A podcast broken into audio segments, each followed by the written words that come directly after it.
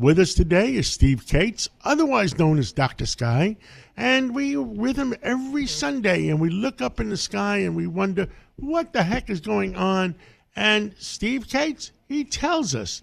Steve, good morning, Sunday morning. What's going on this week? Well, good morning, John. We're one day away from the vernal equinox. That happens tomorrow at 5:24 p.m. Eastern Daylight Time for everyone, and we'll share a little bit about that later. But if we talk about aircraft, something that you know so well after reading your book and some of the great stories that are in there, Lockheed Martin has hinted now that they may have not officially declared that they've developed this, but that they may be working on something faster than the fastest air breathing aircraft in history so far, the SR 71. And John, in my time, I've had the honor of talking to so many of the pilots, the people who ran these programs, and we know that at max speed, supposedly, even that might be classified. SR 71 went 3.2 Mach. So, like the movie with Tom Cruise, Maverick, the illustration of something called Dark Star, we may be getting closer or may have had this technology, and I think we have, uh, maybe even a long time ago. It's just coming out now that it may be reality. What, what, what say you? That's fascinating. Well, I do think that uh, uh, the technology is there, and uh, uh in the movie, uh, I played it again in that movie last week because I, I, enjoyed it. Uh, that they can do Mach 10. You know, we laugh about it, but it's probably it probably exists. It sure is. But John, switching over to space here with Elon Musk and his genius and what he's trying to do to move out to space, He's had some unsuccessful launches of Starship. This is the stainless steel rocket that hopefully will get to the moon and Mars. But there's a pending launch. Nobody has an exact date because the FAA has to give clearance to his Boca Chica location in southern Texas. What is this? It's a 394 foot tall rocket in which Starship is on top. The 230 foot booster is supposed to go to space, and this will be a test. But Elon Musk has admitted, rather humbly, that there could be a 50% chance that the whole rocket could explode on the launch pad because nothing is guaranteed.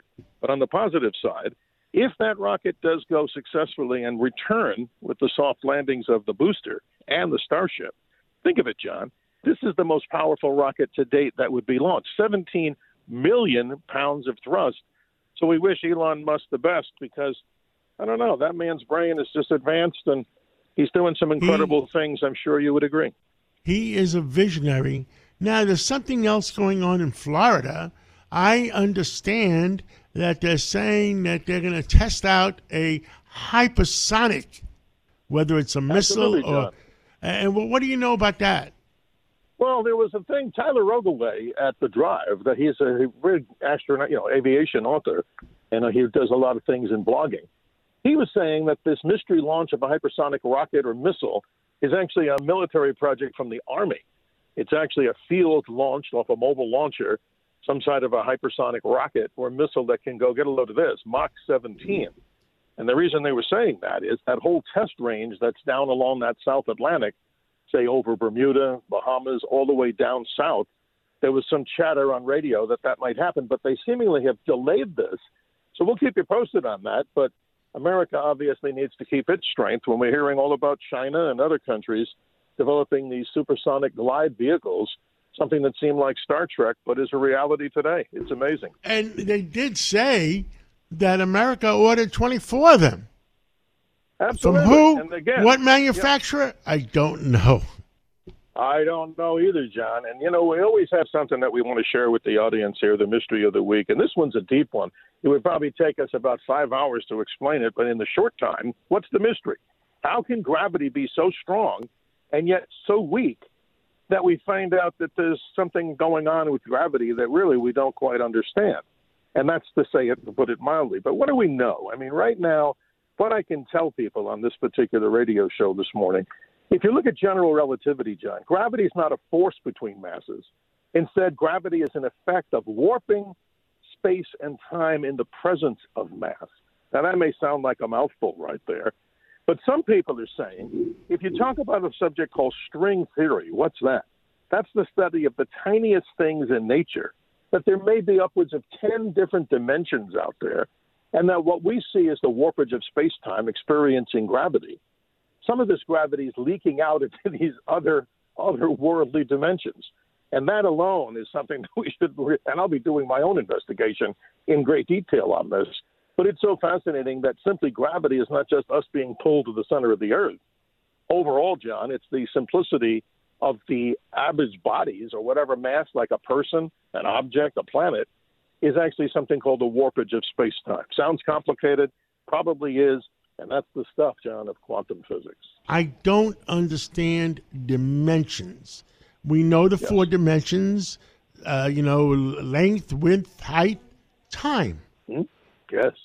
So you try to explain, if you understand it, the fifth dimension or the sixth dimension.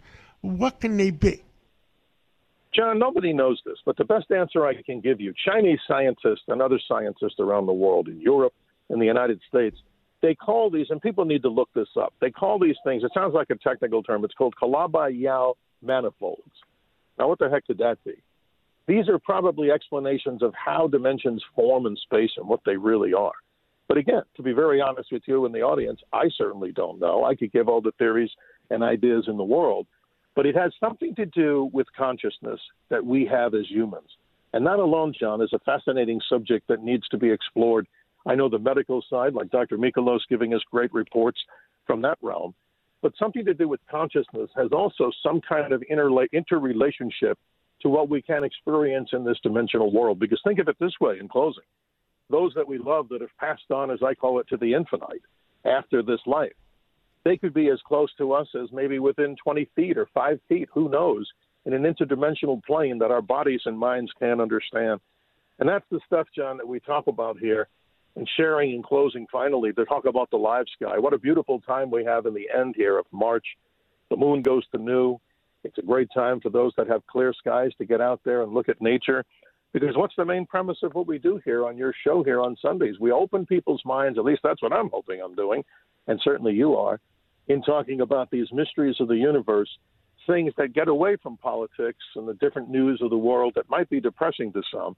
But I'm so happy to be here and share this on WABCRadio.com with the Dr. Sky podcast and blogs, John. And like we always say, what? Always remember to keep your eyes to the skies and your minds open to great concepts that we talk about here on every Sunday morning. And uh, Dr. Sky, Steve, thank you for expanding our minds on our Sunday morning, and we'll catch up with you again real soon. Thank you, John. Have a good morning.